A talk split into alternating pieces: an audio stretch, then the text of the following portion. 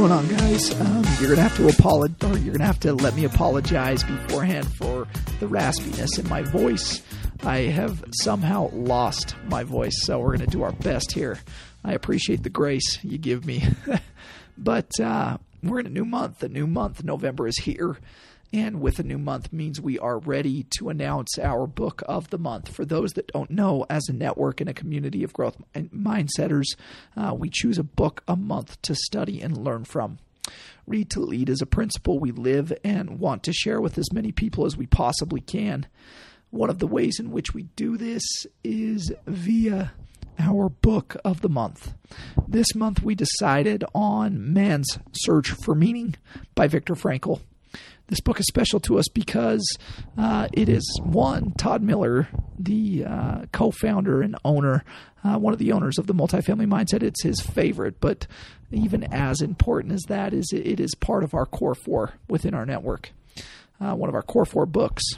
Our focus this month: knowing your why and doing what you do on purpose with purpose there's a quote that goes something like when you do what you do on purpose with purpose you'll have more power to do it Man's Search for Meaning is one of the best resources for weaponizing yourself to engage in more pur- more purposeful actions in your life.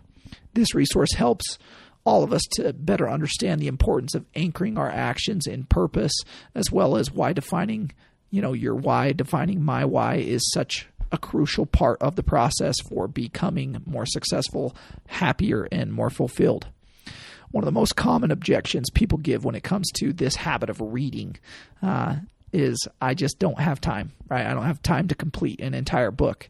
Uh, what I wanted to do with today's drip is simplify the process of completing not only the book of the month for November, but just completing books in general and becoming a reader.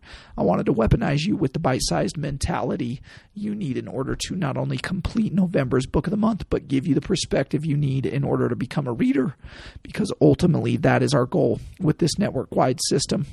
Leaders are readers, and we want to help you become a better one so that you can better lead out in your business and in your life.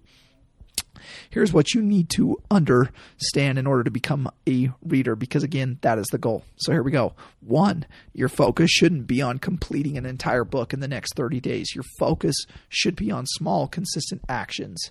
Six pages a day, Monday through Sunday, or nine pages a day, Monday through Friday. This is the simple math for completing the 165 pages of Man's Search for Meaning before the end of November. Two, focus on digesting the content, not just consuming it. What I mean is take notes of what you learn and find ways to apply it. Don't read to read, read with purpose. The intent is to take action on the things that you're learning. And then three, new habits take time. Remember that.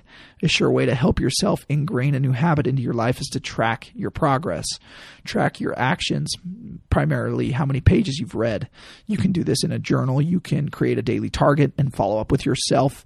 And something else that needs to be remembered is if you do it early, meaning if you read earlier in the day before your day fills up, it's more than, more likely you will actually deliver on this habit.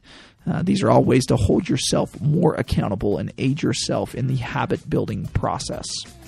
There you go, guys. Three ways to crush November together with us as we all read to lead. Again, leaders are readers, and we want to help you become a better one. Engage with engage with us this month. Share those lessons learned, and continue to vi- invite others in your circle to join. Right, more hands on deck, the better we are. Thanks for joining us as always here on the Daily Drip, and we will see you guys tomorrow.